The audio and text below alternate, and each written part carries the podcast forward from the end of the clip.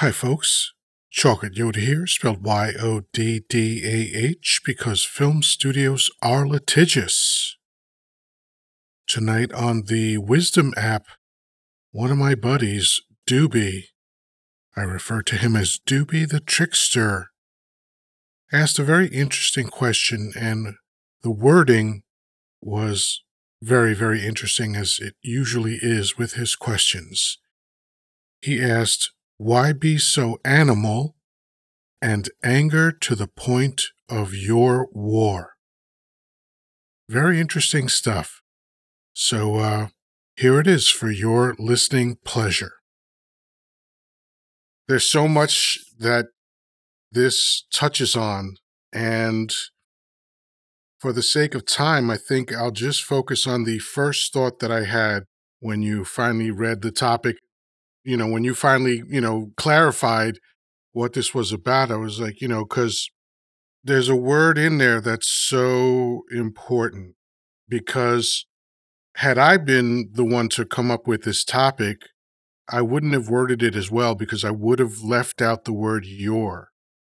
See, I would have said to the point of war, which is more general, right? But you, being the preacher and the pimp and the prophet, were were clever enough to put the word your in. And for me, that changes the entirety of the meaning. Because now it's about me and what is my war? Well, my war is about myself. There's a lyric uh, from uh, it was a film called Once, I think, and then it was a Broadway play. Uh, what is it called? Uh, uh, Falling Slowly is the name of the song. And in the song, it says, You have suffered enough and warred with yourself. It's time that you won. And I'm not making this up. I have that on my front door printed out so that I see it before I go out into the world every day and I see it when I'm sitting on my couch. And why what does that mean? You have suffered enough and warred with yourself. Well, that perfectly encapsulates my struggle in life. Now, we all have battles, right? We all we got to battle our, you know, our need to make money. We got to battle our family sometimes. We got to battle our loved ones sometimes. We got to battle our significant other but those are battles. And I've had those battles. Everyone has had those battles. But I've had um, the biggest battle has not been a battle at all. It's been a war, and it's been with myself. I've been at war with myself for most of my life for a variety of reasons.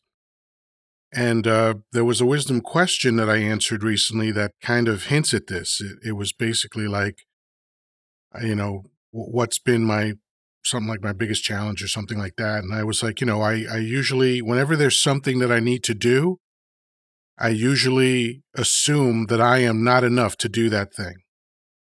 That's a war. That's a war I fight. It's, it's a war with myself.